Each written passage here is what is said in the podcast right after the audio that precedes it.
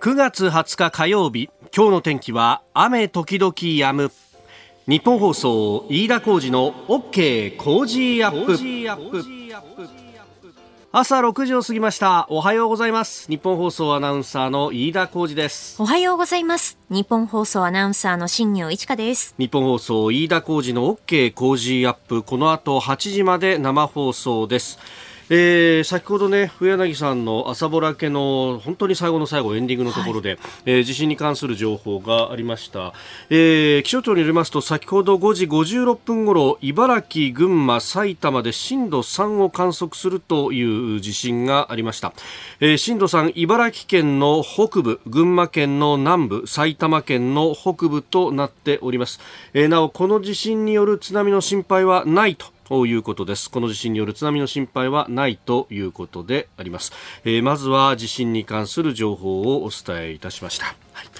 えー、震源等々の、ね、情報は後ほど入ってくると思いますけれども、まあ、まずは津波の心配がないということを一歩お伝えしておきます。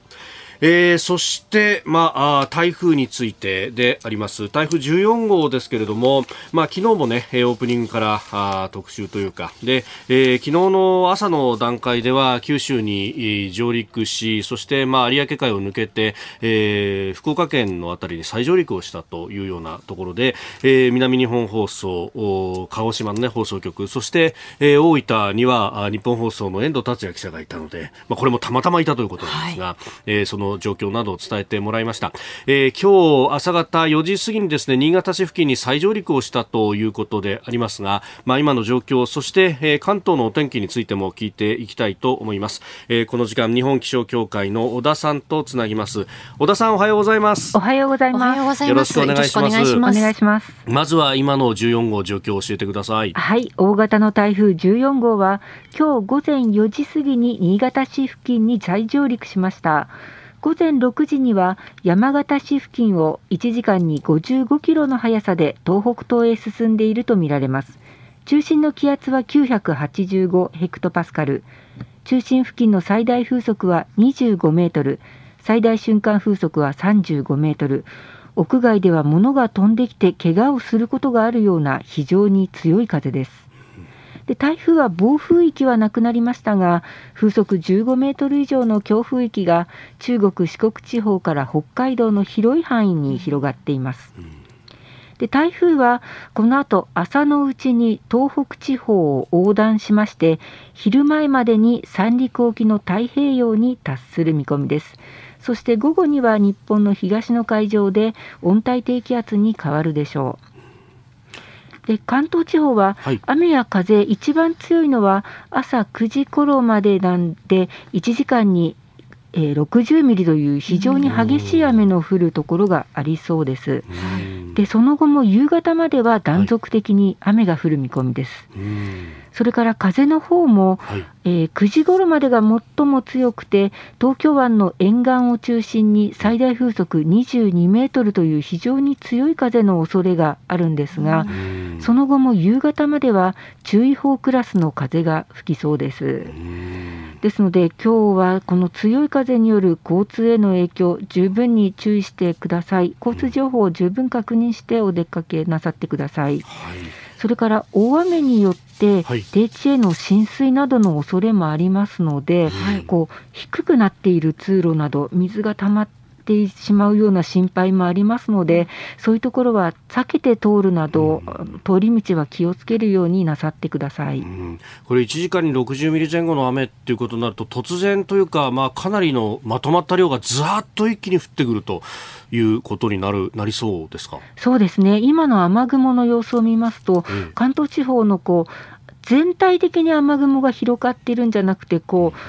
雨雲の固まっているところがこうどんどん通り抜けていくというような形になっていますので、急にざーっと吹い降るという、そういう降り方になりそうですね。そうすると、急に浸水をしたりだとか、はい、いきなり冠水をするようなところが起こったりする可能性もあるわけですね。そうですね、ですので、十分気をつけていただきたいです、うん、これっていうのは、その台風本体っていうよりは、そこに向かって吹く風とか、そういう影響なんですか？そうですね。あの、台風が今、新潟県から東北地方にかけて通っていきますので、ええ、そこに向かって吹き込む南風の影響で、風も南風が強く、また雨も南から湿った空気が流れ込んで強まると、うん、そういうことになりそうです。なるほど。わかりました。小田さんどうもありがとうございました。ありがとうございます。えー、日本気象協会小田さんとつなぎました、えー、続いて交通関係ですが東京駅で取材中の日本放送小永アナウンサーとつないでいきます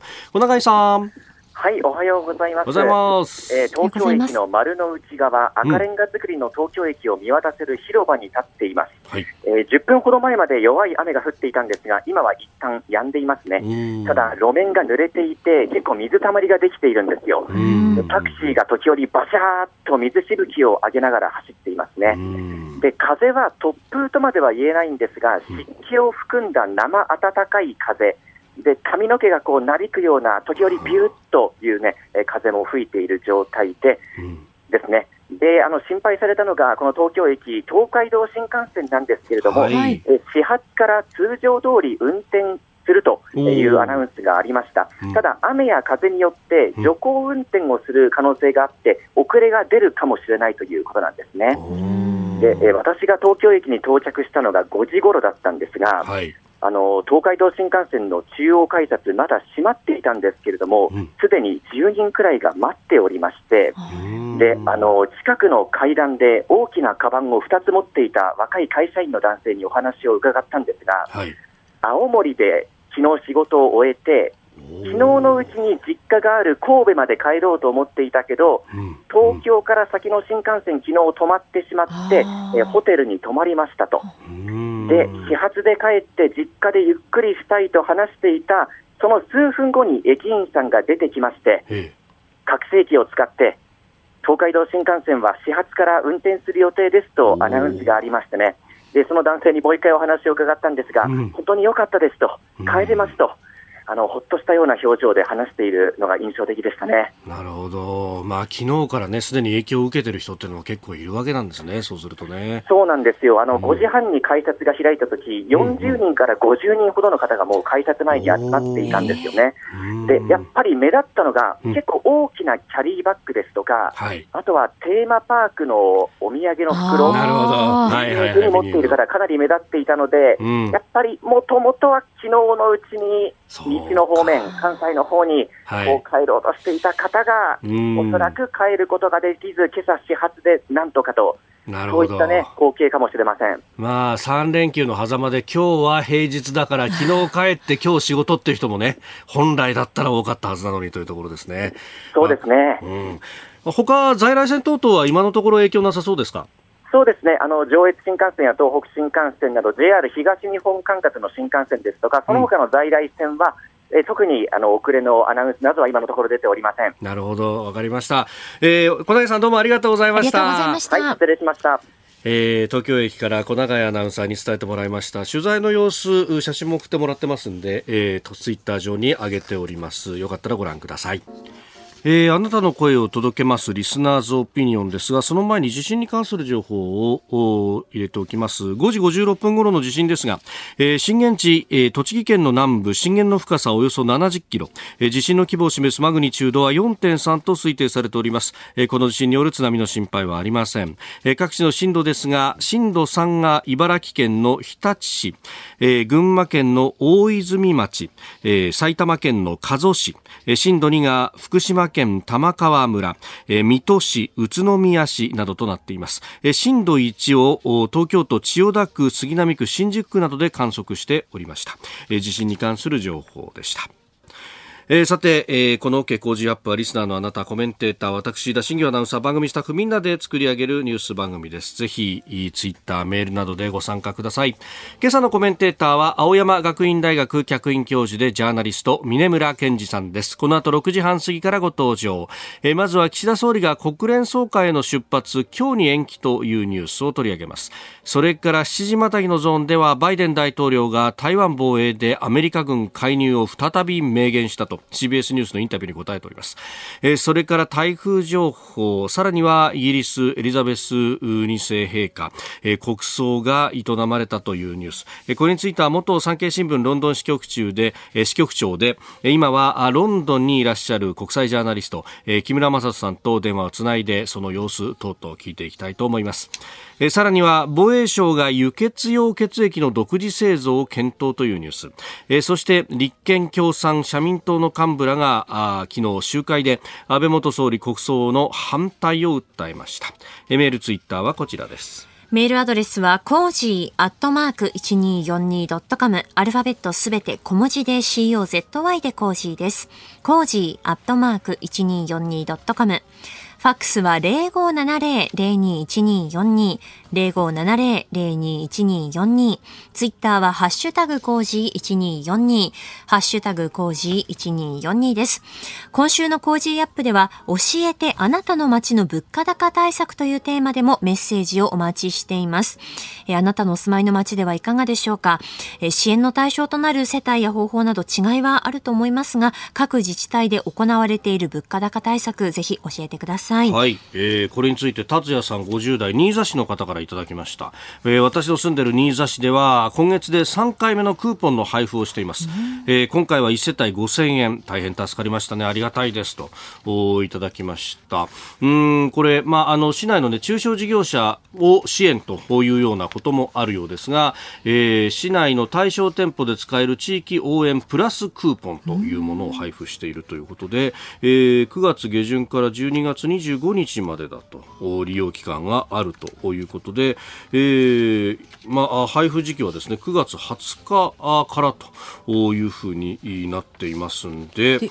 まあこれ、えー、今まさにというところだよね。そうね申し込み期間はもうすでに7月から始まっているそうなんですが、はい、えー、えー、まあこれね、あの詳しくはあ新座市のホームページなどお住まいの方ご覧いただければと、結構いろんな自治体でこういうことやってるんだね。本当ですね。はい、教えていただいてありがとうございます。ますえー、さて今日のプレゼントなんですが、えー、明日9月21日、幻冬写真書から発売されます峰村健二さん、小泉優さん、鈴木和人さん、村野正史さん、小野田治さんの協調、ウクライナ戦争と米中対立、帝国主義に逆襲される世界を5人の方にプレゼントします。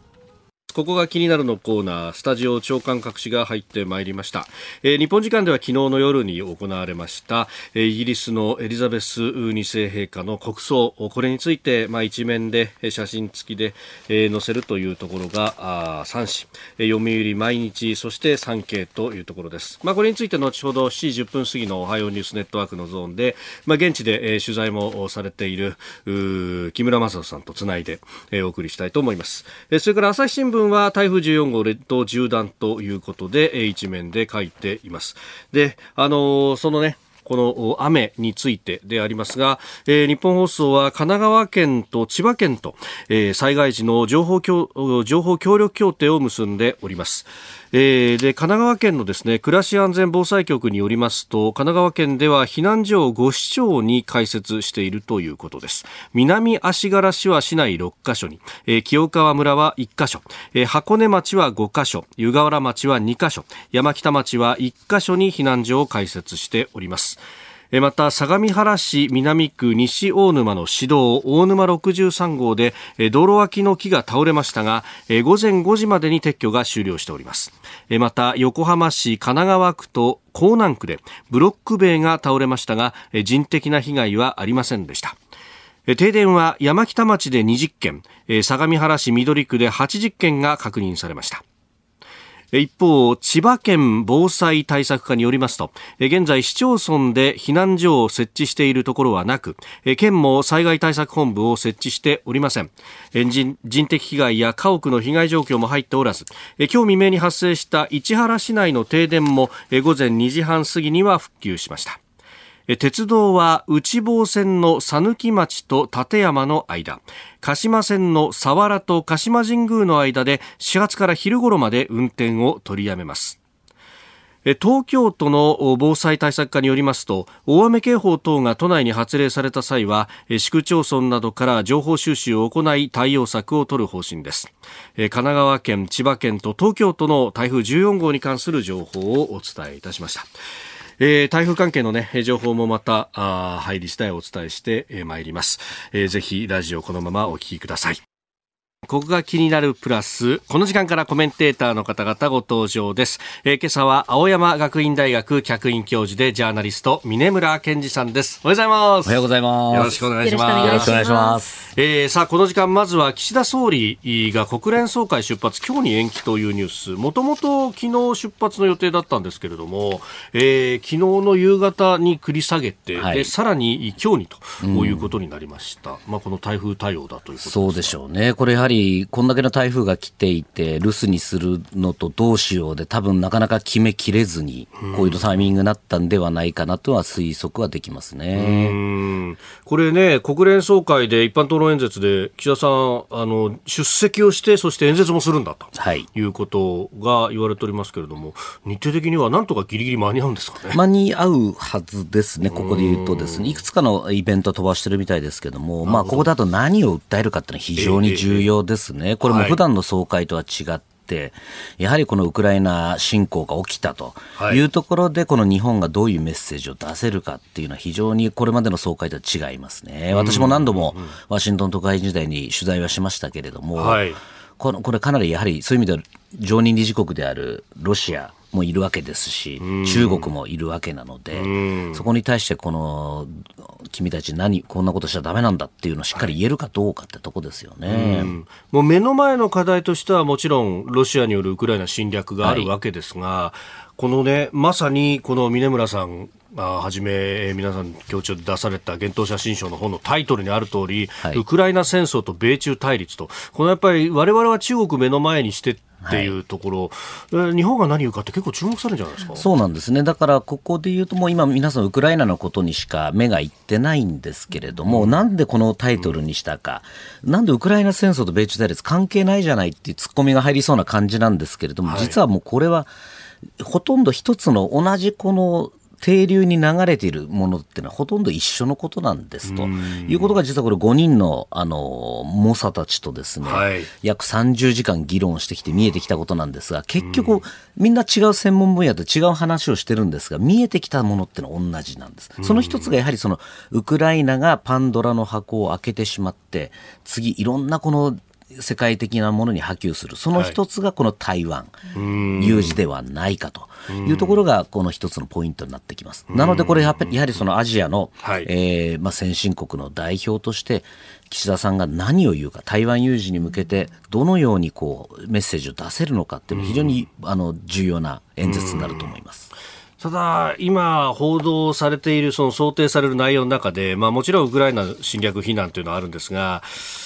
岸田さん、広島のご出身というかね、はい、あの選挙区広島だっていうところで、はい、核なき世界への貢献みたいなところが余裕んじゃないかと、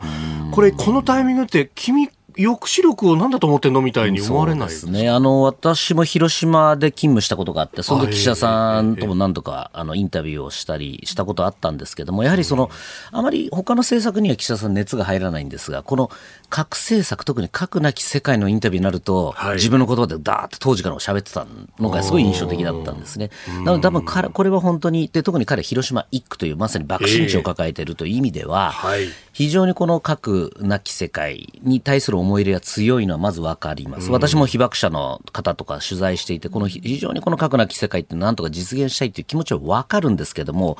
今このメッセージを出す時かというのは非常に重要ですよね。これ本当に核なき、それみんなないのはいいに決まってますけど、そうなんです。だけど、方や、もうこの核使って、おらって、お前ら言うこと聞けって恫喝してる国がある。使いそうな国が隣にいる。で、もう実際実験バカバカやってる国もその遠い面にあるっていう、この状況でですね、一体、核なき世界って一人で祈ってていいのかっていう話ですよね。お聞きの配信プログラムはニッポン放送飯田浩司の OK コージーアップの再編集版です。ポッドキャスト YouTube でお聞きのあなた通勤や移動中に最新ニュースを押さえておきたい方放送内容を少しでも早く知りたい方スマホやパソコンからラジコのタイムフリー機能でお聞きいただくと放送中であれば追っかけ再生も可能ですし放送後でも好きな時間に番組のコンテンツを自分で選んでお聞きいただけます。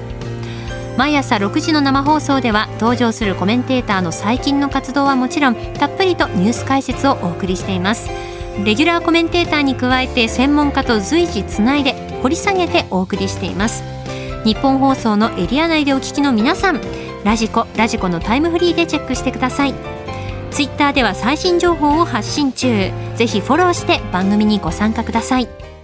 この時間から7時をまたいでニュースを掘り下げてまいります。えー、今朝は青山学院大学客員教授でジャーナリスト、峰村健二さんです。引き続きよろしくお願いします。よろしくお願いします。ますえー、まずは株と為替の値動きをお伝えしておきます。えー、19日のニューヨーク株式市場ダウ平均株価は先週末と比べ197ドル26セント高い3万1000飛び19ドル68セントで取引を終えました。ハイテク銘柄中心ナスダック総合指数は86.6 12ポイント上がって1万1535.02でした。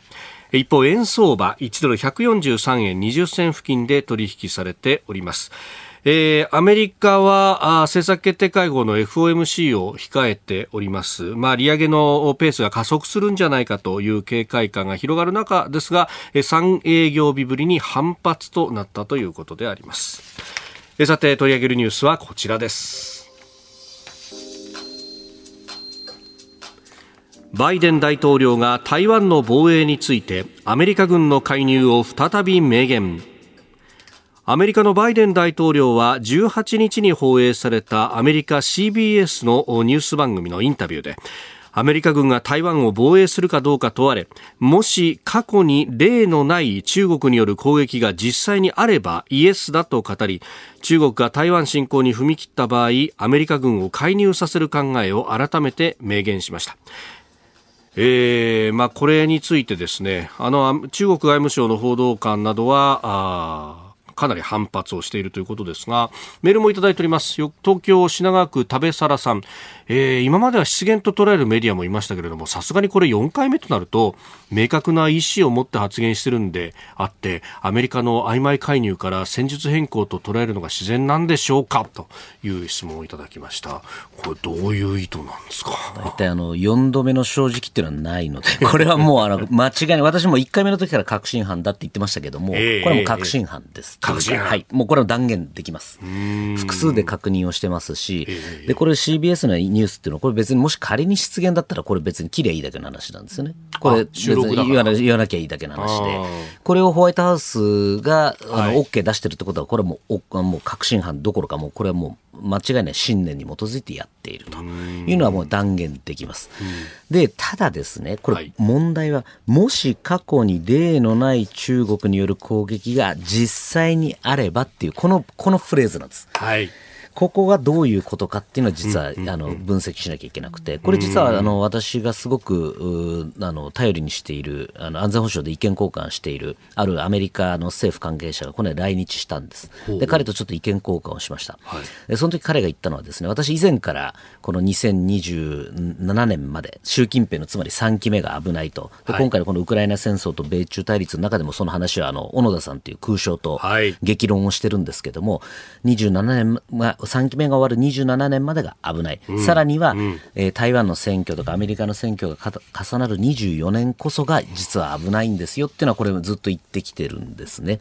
でこの中で言うとその24年危機説に関しても、はい、いやこれ検事が言ってる通りになりそうだなと彼がそのアメリカ政府のその関係者が言ってたんですね。だからそのおそらくどういうとこですかって言うとやっぱりいろんな今の軍の動きを見てもそうですし軍というのは自民解放軍自民解放の動き動きとかその軍事演習なんかを見てると相当巻きを入れてきてると。でこれもいろんなところで私は聞いてるとですね、はい、今回のペロシ下院議長のあの訪問台湾訪問の時であれもともとのあの演習自体が実は来年に演習しようとしていたあの計画の一部を前倒しでやってるんですね。ってことはですよこれはもともともっと、えー、先にやろうとしたものがすべて前倒し1年前倒しになっている可能性が高いと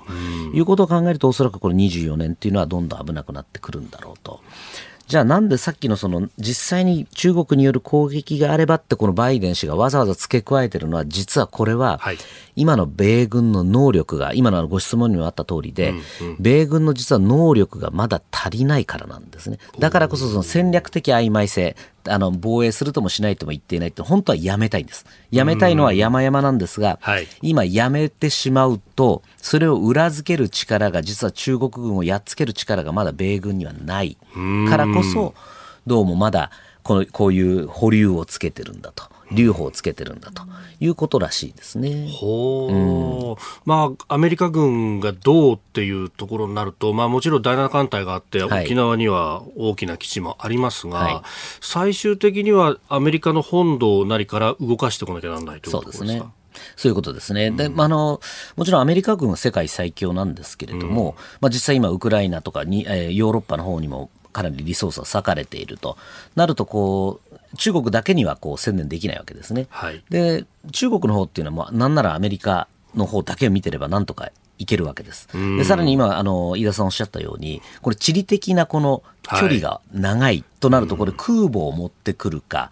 えー、グアムの基地を使うか在日あ日本にある米軍基地ですね。しかないわけですね。逆にここをやられてしまうともう手も足も出なくなる状況なんです。ところがじゃあ今現実を見てみるとえー、いわゆる中距離ミサイルですね。中距離のミサイルに関して言うと、中国は千数百発持ってると言われてます。で、これあのこ、こちらのウクライナ戦争と米中対立の中でも、あの村野、ハドソンの村野さんともちょっといろいろ意見交換してるんですけど、議論してるんですけれども、おそらくこれ相当日本の重要施設をあの2回渡例えば西日本だけで言うとですね2回渡2回にわたって800箇所ぐらいぶっ壊せるぐらいの能力を、まあ、近々持つだろうというふうに言われているんです。となってくると、例えば重要施設がやられてしまうと戦えない状況になってしまう。うじゃあ、片やその日本とアメリカは持ってる数、地上発射型の中距離のミサイルはゼロなんですね。このすごくあの対象ではない状況っていうのは非常にこれ不利な状況。なので、えー、今、アメリカ軍としては、なんとかその中国に戦えるだけの能力をえー、24年なりにこうなんとか間に合わせたいと。い。う状況なわけですね。でおそらくそれが中国軍よりも上回った段階でこの戦略的な曖昧性みたいなものを見直すと。いうようなことをどうも考えてるんではないかと。いうのが先日の来日したアメリカの、えー、政府の関係者の意見でした。うん。その辺がまだまだ整っていない整ってないですし、間に合うのかなっていうのは正直すごく心配ですよね。で、中国は止まってってくれてるわけではないので、そこは本当になんとか急がなきゃだめだと思いますね。なるほど。えー、台湾有事をめぐるところ、アメリカの準備というところをお話しいただいております。特にやっぱこう全体で見れば、まあ、米中でね、戦力考えれば、はい、まあもちろんこう、アメリカ軍がってところなんですが、これやっぱピンポイントで中距離ミサイルの部分でギャップが激しいと。はい、これやっぱ、あの、冷戦の時代に INF 中距離ミサイルの、まあ核ミサイルの話ですけども、全廃条約があって、はい、米ソの間で、この中距離核を廃棄するんだと、はい、この影響が残ってるってことですか？非常に大きいですね、実はこれ、ウクライナでなぜウクライナ側が前線できてるかっていうと、これ、実はこのミサイルが私関係してると思ってます。中距離ミサイルですね。えーはい、ロシア、まあ、実情、あの INF 条約を守ってたからこそ、はい、えー、中距離弾道ミサイル持ってなかったわけですね。だからウクライナのミサイルの攻撃、ウクライナに対するミサイル攻撃も限定的で済んだわけです。ところがそれを全く条約がない中国に関しては1400発から1500発持ってるというふうに言われてますね。なってくるとこれ本当に、えー、アメリカ軍とか在日米軍基地、グアム基地も含めてやられてしまい、全部やられてしまいかねないぐらいの数を持ってる、能力も持っているというところですね。これは本当に深刻な問題だと思います。うんこれ、そのギャップをこうどう埋めていくかって、もちろんアメリカもこう整備はすると思いますけれども、はい、これ、それだけじゃ足らないぞってなると、まあ、バイデン政権特にそうですが、同盟国にも応分の負担を求めるってことになって、ね、そういうことになりますね。これ、やはりその日本っていうのは、今、先ほど申し上げたみたいに、日本がなければ、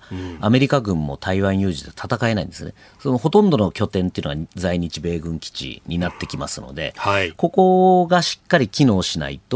戦わずして負けてしまう状況になってしまうということを考えると、これ、日本がしっかりそこら辺の、日本、その自衛隊が実際出てくっていうよりは、はい、むしろその日本がそのバックヤードとしての機能をしっかり整えると。いうところが真っ先にやるべきことだと思いますね。ところが、やっぱこのウクライナの戦いを見ても、その補給線をまず叩いてきますよね。はいそうなんです。これで補給線叩いてくるんですけども、ウクライナじゃなんで頑張れてるかというと、西側の、まさにポーランドとの国境から、はい、えー、いろんな武器とか食料とかが入ってきてるわけですね。ところが台湾の場合、これ実は全部四方海なわけですから、例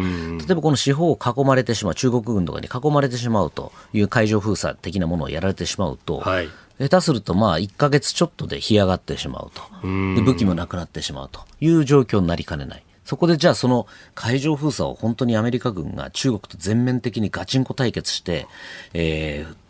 ー、できるのかって、解除できるのかっていうところですよね。うん、これ、まさにその核を持っている常任理事国相手にそこまでやれるのかっていうのは、ウクライナで見えてることですよね。そうなんですね。今回のまあ、ウクライナでうまく、あの、ロシアがうまくいってないから、あのプーチンを見た習近平は諦めるだろうと。だからこれで台湾有事は遠くなったっていうふうにおっしゃる方って日本の専門家で多いんですけど、はい、これでも一方でですよ、やっぱり分かったことっていうのは核を持った常任理事国って強いんだなと。そそのそういう連中がもし無茶をした場合には、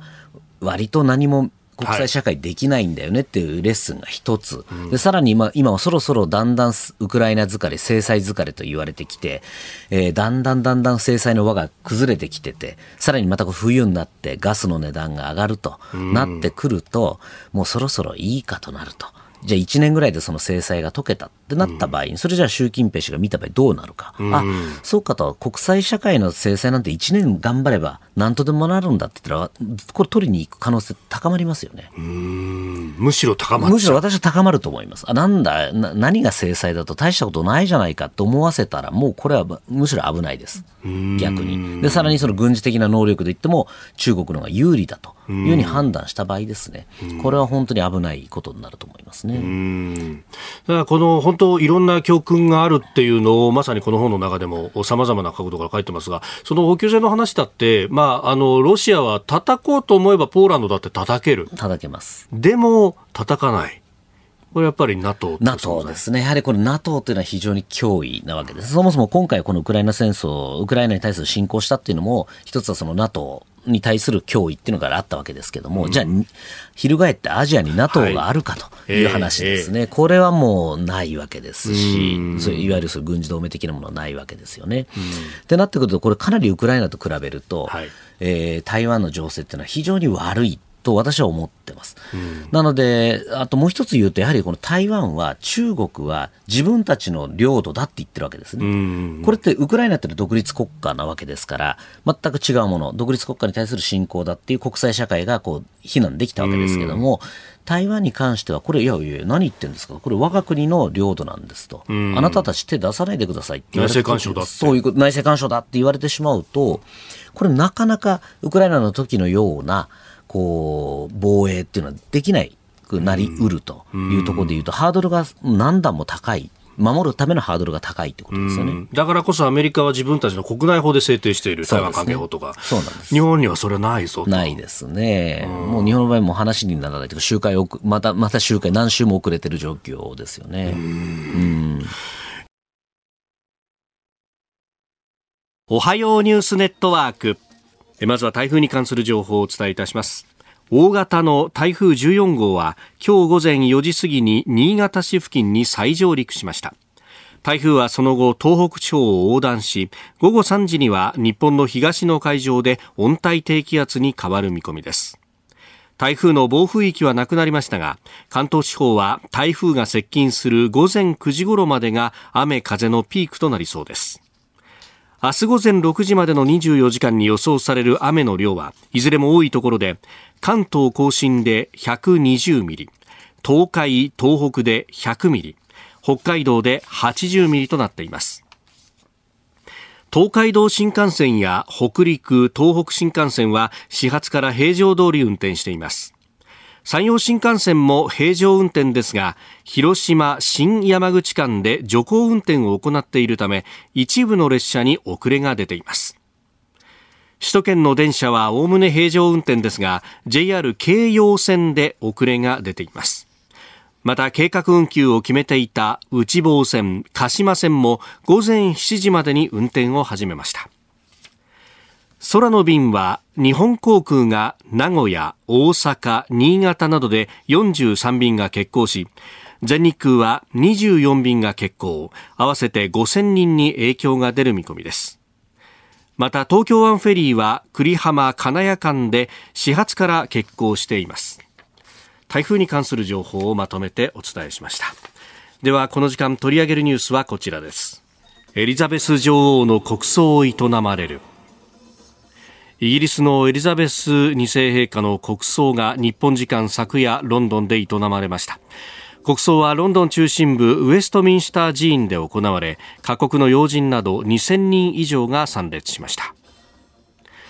日本時間では夜7時からということでありました。現地ロンドンで取材中の元産経新聞ロンドン支局長在ロンドン国際ジャーナリストの木村正人さんとこの時間つなぎまして、様子を伺っていきたいと思います。木村さんよろしくお願いします。はいよろしくお願いします。さあ国葬が行われたというロンドンの街今どういった様子でしょうか？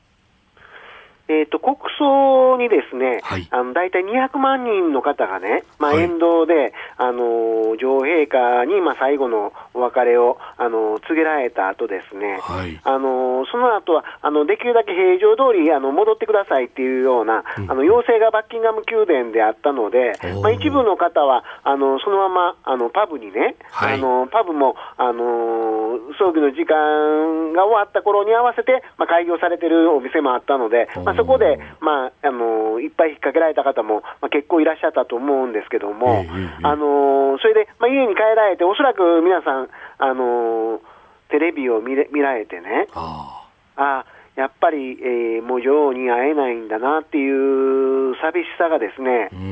あのだんだんだんだん深まってきてるんじゃないんでしょうかね。あまあ、日本の天皇皇后両陛下はじめとして各国の要人がこのロンドンに集まると。これ警備相当なもんでした？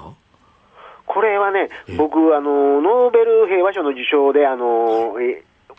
オバマ大統領がね、まあ、受賞したい時にまあ取材したことあるんですけども、そこはもう一角がまあ閉鎖されてたんですけども、はい、あの今日もですね、あのウエストミスター寺院、ここにまあ要人の方があの来られたんですけども、その一角はもう入れないようになってましたですね。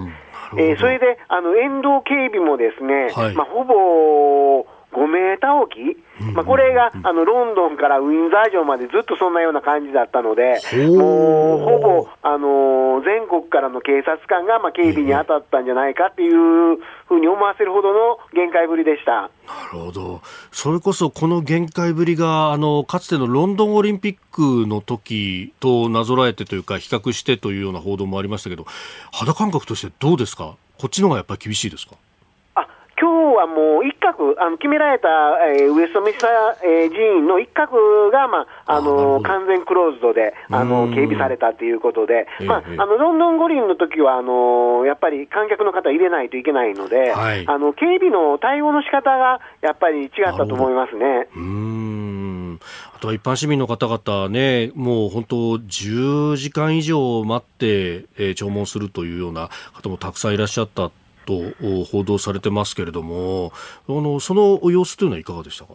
ああのー、僕の嫁さんもですね、ええ、あの行ってみるということで、あの午前3時から並んだんですけども、はい、まあ、12時間半、12時間半待って、あのー、やっと弔問できたっていうぐらいでね、それで晩は寒くてですね、大体日本円にして3000円ぐらいのですね、うん、あの毛布をあの一人一人にまあ配ってくださって、ああのー、その毛布をかぶって、まあ、寒さをしのいで、あのー、女王陛下のお棺にお別れを告げるっていうような感じですね。えー、スタジオにはジャーナリスト峰村健二さんもいらっしゃいます。あ木村さん、どうも、あのご苦労様です。はい、ですあのこれ、えっと、日本でも報道されましたけれども、あの、ベッカムさんが、あの、同じく12時間並んだっていうのがあああったんですけれども、これも要人の方とかそういう方も皆さん並ばれてるんでしょうと、いわゆる特別枠みたいなのないんですか、あのベッカムさんはまあ13時間待ちなんですけども、はい、あのえー、彼はあの大英帝国勲章 OB をもらってるので、はい、あの国会議員の方から、あのまあえー、僕もそのルートで入ったんですけどもね、あのプレスとか、まあ、国会議員とかそういう方はあのー、ショートカットで入れるんですけども、あのベッカムさんはおじいさんならね、はいやっぱりそんな横入りはしないっていうふうにあの言うと思って、あの彼はあの並んでる。並んだんですね。だからやっぱりベッカムさんは、やっぱり、えー、英国民から愛される、まあ、スーパースターなんですけども、やっぱりそういう庶民的なところを、まあ、残しておられる方なんですよね。ああ、そういうことだったんですね。あとあの、やはりこれ最後ですね、やはりこのトラスさん、いろいろまああの、ジョンソンさんのごたごたがあって、トラスさんがようやく決まりましたと。で、そのトラスさんとお会いになったのが最後の仕事で亡くなったって、なんとなくこの、なんていうんですかね、女王陛下のこの、なんですかね、責務というかですね、この政局のごたごたをしっかり見届けたっていう感じがするんですけども、このイギリス政界ってもうかなりこう落ち着いて、その辺のこの政権以降、なんか落ち着いてきてるんでしょうか？全落ち着いてないと思いますね。あのー、これは駆け込みで、あのー、トラス首相は、あの女王陛下の容体がもう急変してるっていう連絡をあの8日の午前中に受けたんですけども、あのとりあえずそのエネルギー危機を乗り越える、はい、あのまあ、1500億ポンドぐらいの緊急財政処置の発表、議会でした後に、あの、伝令が来て、あの、公式におかしいということが明らかになっていったので、あの、だから、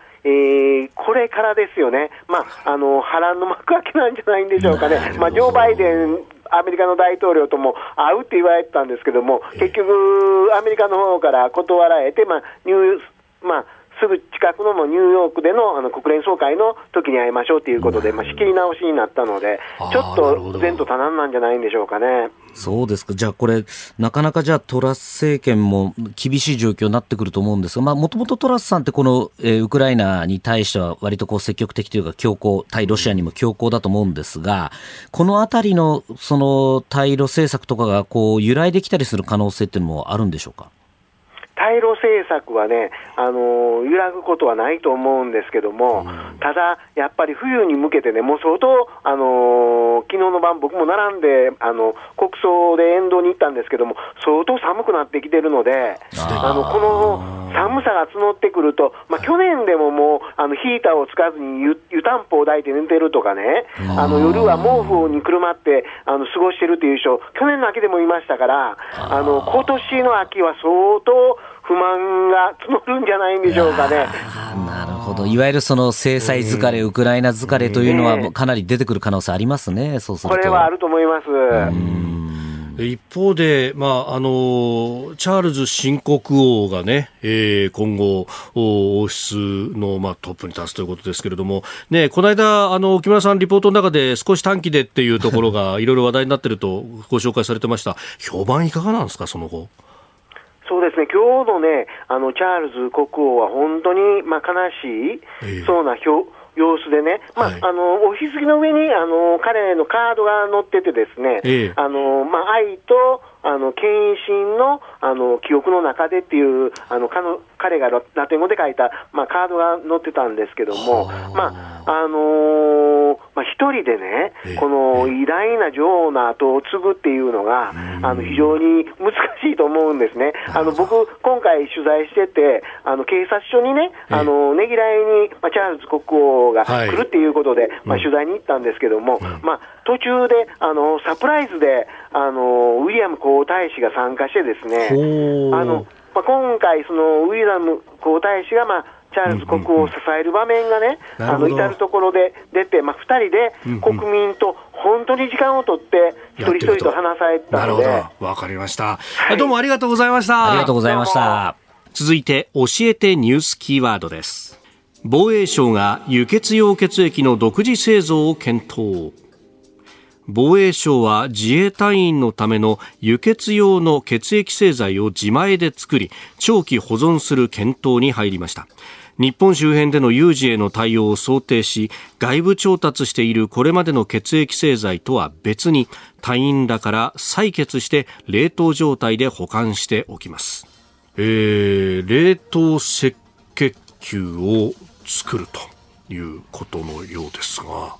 こういうものっていうのを独自に作り出すんですね。そうですね。これ本当にあの、実はこれ私がお願いしてこのニュースをここに入れていただいたんですが、すみません、まさか採用していただけると思わなかったんですが、非常に地味なんですけど、これ非常に重要なあのニュースなんですね。やはりこの血液がなければ戦えないわけですね。はい、なので、これをこうしっかり確保することに動いた、防衛省が動いたっていうのが、これ、小さな一歩に見えますが、私は大きな非常に進歩だというふうに思ってます。で結構これあの他の国アメリカなんかそうなんですけれども、はい、大体この献血を国民から募ってそれをまあストックして有事に使うっていう体制なんですけど、うん、まだ日本はそういう意識もないので、はい、まあこういう形で血液製剤という形で、えー、確保しておくっていうのはこれまあ一つの新しいやり方なんだろうというふうに思います。で、これもう一つ、あと最近この結構いろんなリーク記事が出てきてて、はい、あの、火薬が実は全然足りてないよって確か産経新聞だと思うんですけども、あのも非常にいい、こう、スクープ記事ですよね。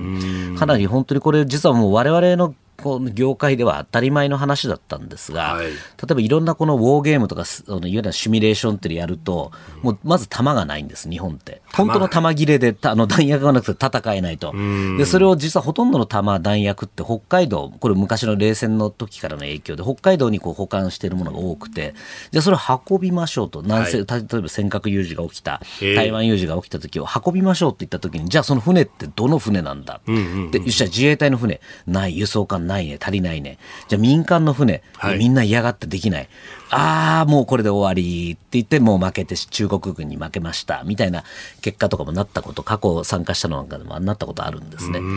そういう意味ではですね、非常にこの弾の問題っていうのも重要なんです。はい、じゃあ南西諸島に今どれだけ置けるかってなってくると、じゃあ置けばいいじゃんっていう方も俺いらっしゃるんですよ。実はこの蚊取り法と火薬取締法というのが厳しくあって、はい新設でその作るのも難しい。弾もなければ置く場所もないっていうのは実は今の日本の状況で、おそらくこれ2ヶ月、戦争になったら2ヶ月で弾が切れるというふうに言われていると。で、今みたいにウクライナなんか見ていても、ウクライナがあんだけ頑張れるのも弾がいっぱいあるからなんですね。だからなんとかロシア軍のあの猛攻撃には耐えてますけども、とてもあんな量、今日本にはない状況であると。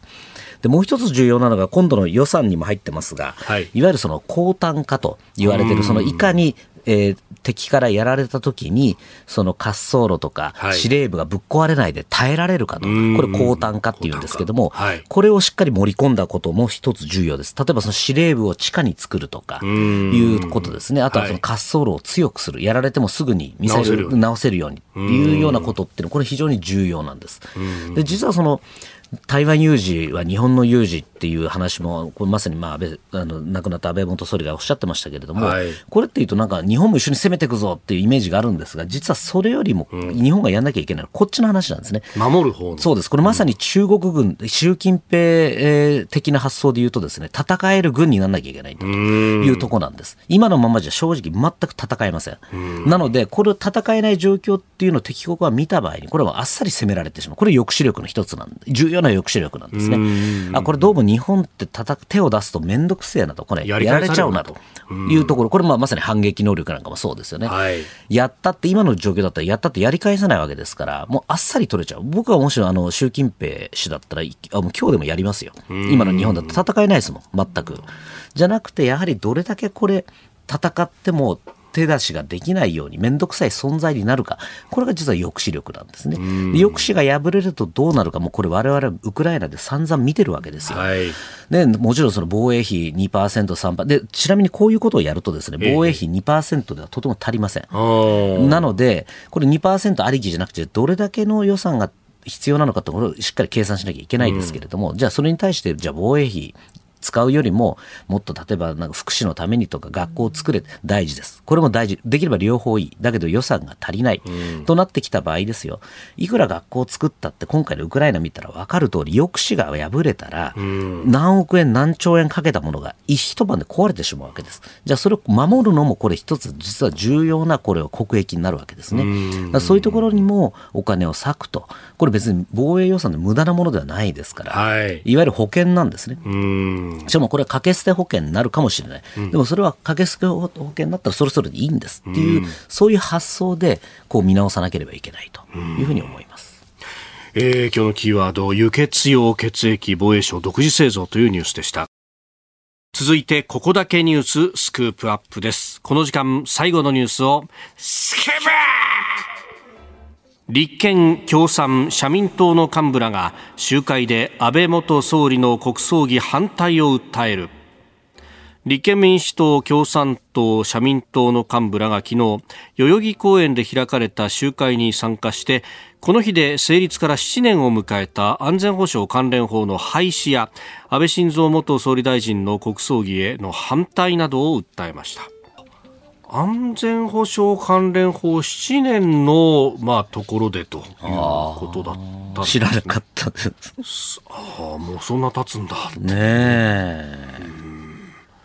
あの当時も確かにこうね、えー、戦争に巻き込まれるようなね、もうね、もう明日は明日戦争みたいな話でしたけど、そもそも今の国際情勢を考えてですよ、でもこういう集会に出てる人たちね、よくなんか中国への侵略をにつながるって何を言ってんだと。今のこの軍事費の差を見て、日本が中国攻めるってありえないじゃないですか。で、不可能ですよね。なんかもうそういうことを言ったりとかってもう全く意味がわからないですし、私もさあのツイッターをよくやってるんですけど、あの野党の議員たちがあの例の国葬儀の、はいなんですか、この案内状を見てね、なんか、あの、俺は欠席してやったんだ、みたいな、この、それをツイッターで晒すって、なんともなんかもう品性が下劣というかですね、もう見ていても、正直もうなんか不愉快でしかないですよね、ああいうのね。まあ、共産党は党として、えー、出席をしないぞということを打ち出していますが、一方で立憲民主党は執行部は出ないと、で、えー、所属議員に関しては個別判断という形になっている、ね、今度なんかあの泉代表、前ね、この番組でもなんかいろい。ろインタビューしましたけども、はい、ぶれてますよね、一体出んのか出ないのかどうでもいいけど、はっきりしろというところもありますし、ねえ、なんか、その中でこの間のあの、私ちょっとテレビを見てたんですが、BS の番組であの、野田元総理の、はい、あの、ごは、あの、発言っていうのは私の中では、あ、かろうじて少な数少ないまともなというか、非常に客観的な発言だったと。やはりその、ね、私非常にこの、ちょっと趣旨を覚えてないですけども、うん、なあの非常に総理をやってる時苦しかったと。はい、あの苦しい、うんうんえー、ことを史上最年長、最長やっていたということに対して、これは敬服をするというのってのは、普通、結果がどうであったにしろですね、やはりそれだけのこう長い期間、国に捧げていたっていうことに対するこれは、あの、かん、なんですかね、その一つそこを評価するっていうのは、これ当然のことだというふうに私はなんか思ってしまいますよね。非常に野田さんの意見には、あの、共感を覚えましたね。まあ、野田さん、元首相が元首相の葬儀に出ないっていうのは、私の人生観から外れると、長い間ご苦労様でしたと、花を手向けお別れをしたいというふうにおっしゃったそうですね。もう所属政党とか、これ関係ない話だと私なんかも思いますよね。やっぱりその首相経験者としてっていうのは非常に良識だなというふうには感じましたよね。まあ、このね、えー、公衆は違えどというところで、まあ、立法府の仲間として、まあ、最後、お別れをすると。だからこれね、国会の中で追悼演説だってまだできてないわけですよね。そうですよね。なんかもう、でもちろん皆さん、その、器用方変があった方なんで、はい、あの、いろいろわかるんですけども、なんかこの、これまでの日本の伝統で言うと、もうね、やはりその、どんな、どうであっても亡くなった方には、こう、ちゃんと哀悼の意を捧げて、えー、っていうところですよね。で、なんかそういうところがちょっとここ変わってきてるのかなというふうにすら感じますよね。まあ、かつては本当にこの追悼演説の中でも様々なね、えー、話があって、、うん、えー、もう今、参院の議長をやられてますが、大津秀久さんの、はい、おね、民主党の山本議員などの追悼演説は本当に素晴らしいものだったと、いまだに語り継がれてますよね。そうですね。先生、お痩せになってましたが、寒くないですかっていうふうにね。結局そういうところで、こう、なんか皆さん一致してっていう国のこう団結っていうところっていうのは、なんかね、うん、だいぶそれと離れた方向に行ってしまってるなというのは、ちょっと残念ですね。まあ、あの国葬に関して、まあ、知事の参列であるとかね、えーまあ、地方自治体によっても対応も分かれているというようなこともありますが、うん、まあ、これね、えー特に弔意の強制をするようなものではないということは、もうすでに内閣が明確にしていると、はい、まあ、今回、内閣の閣議決定によって、えー、やるぞということになったわけでありますが、まあ、この辺のこの説明の部分というのがいろいろ取り沙汰されたりもします。確かにそこはもう後手後手だなと思いますし、手続きもちょっと、まあ、あまり褒められたものではないのかなとは思いますが、一方でやはり最近、このさっきあのちょっと話をした、えー、来日したアメリカの政府関係者なんかからも、結構最近やっぱりちょっと今、岸田政権支持率どうなってんのとか、それは統一教会問題ってどうなるのみたいなところって結構聞かれるようになったんですね。ちょっと前までは岸田政権っていいよね、安定してて、あと3年間選挙ない G7 の中で唯一日本は安定する国なんだ、みたいな感じですごく言ってたのが、結果としてそういう形で大丈夫かっていうふうに今変わってきてる。でもこれって結構裏表の話で、結局国の中、日本の国の中がどうもこの国葬儀をめぐって分裂しているとい。うところが結果としてそういうふうに海外からも見られてしまうと。いう意味は、これ私、ある意味国益にはならないんじゃないかと。いうふうに思いますよね。でせっかくこの、ね、ハリス副大統領はじ初めて来日すると、はい、でインドのモディさん、はい、トルドーさんなんかも来るなんて言ったら、これやっぱりある意味、すごいいいチャンスですよね。これって別にあの前回の吉田元首相の国葬儀と比べてもですね決して見劣りはしない、あのメンツだと思うんですよね。だったら最大限もう決まったことなんだからここは一致団結しましょうというのが民主主義の基本なわけですからなんかもうちょっとね見てると寂しい方向に行ってますよね。うんその辺を切り分けて議論をするっていうのはなかなか切り分けるべきだと思いますね。評価すべきとこは評価する、あのダメだったところはちゃんとそう総括するというところですよね。まあまあそれどころかね、本当この支持率が低下してきているということもあって。えー、国内も政局含みになってきてしまっていて。そうですね、今、そんな暇も正直、さっきの、ね、台湾の話じゃないですけども、はい、もう時間、仮に24年だとしても、もうね、2024年としてはもう1年半。ぐらいしかないわけですよね。で、まあ、27年の任期だとしたって、そんな十分な時間はないわけですよね。習近平氏の任期。えー、多分もうこれ本当に目の前に迫った危機だってなると、やっぱり国が団結してないと、とてもこの国難には立ち向かえないというふうに私なんか思いますよね。まあ、あのー来月には中国の党大会が行われるというところで、はい、まあ、そこでどういったメッセージが出るかですけれども、台湾に関してのその武力統一は、えー、否定しないっていうのは、まあ、前々から言ってますよね、習近平そうですね。特に習近平第2期になってからは、そのあたりっていうのはもう、今までの平和統一っていうところからは、えー、武力を使ったこと、使うことも否定しないというようになってきてるわけですから、これやはりもう、ああいう独裁政権がの、特にトップが言ってることっていうのは、やっぱりこれ大事なんですよ。やるんです、彼らやる。言ったことは必ずやります。これ、あの、日本みたいな国と違ってですね、ね、はい、この選挙で総括されるわけではないので、えこれやらないといけない。プーチンもそうでしたよね。結局はやっぱりあの例のウクライナ論文というのを書いた半年後にウクライナに侵攻してるわけですから、ここはやる前提で動かなきゃいけないっていうのはもうこの最大のウクライナ侵攻からの教訓なわけですから、やはりもうそういう意味ではもう国としてどうやって一致団結して、はいそういうような危機に乗り越えるのか。でしかもこれ中国だけじゃないですよね、ロシアとも接し接してはなくてもロシアも極めて目の前にいるわけですしね、北朝鮮の問題もあるわけです。これ北朝鮮もいつまた核実験なりミサイルをやるかわからないというこれもう歴史上まれに見るこの三正面に備えるっていうところですよね。はいここに対する議論としてはまだまだとても足りないですし、能力も足りないという状況を一刻も早く改善しないと、これ本当取り返しのつかないことになるだろうというふうに思いますね。えー、スクープアップ、まあ、安倍元総理の国葬儀という話から、まあ、日本の国内の議論についてお話しいただきました。あなたと一緒に作る朝のニュース番組飯田浩司の OK コージーアップニッポン放送の放送エリア外でお聞きのあなたそして海外でお聞きのあなた。今朝もポッドキャスト YouTube でご愛聴いただきましてありがとうございました。飯田浩司の OK コージーアップ。東京有楽町ニッポン放送で月曜日から金曜日朝6時から8時まで生放送でお送りしています。番組ホームページでは登場いただくコメンテーターのラインナップや放送内容の原稿化された記事など情報盛りだくさんです。また公式ツイッターでは平日は毎日最新情報を配信中。ぜひチェックしてみてください。そしてもう一つ飯田浩二アナウンサーが「夕刊富士」で毎週火曜日に連載中。飯田浩二の「そこまで言うか」こちらもぜひご覧になってください。忙しい朝そして移動中。ニュースを少し深く知りたい時。ぜひ AM、FM、ラジコはもちろん日本放送のポッドキャスト YouTube でお楽しみください。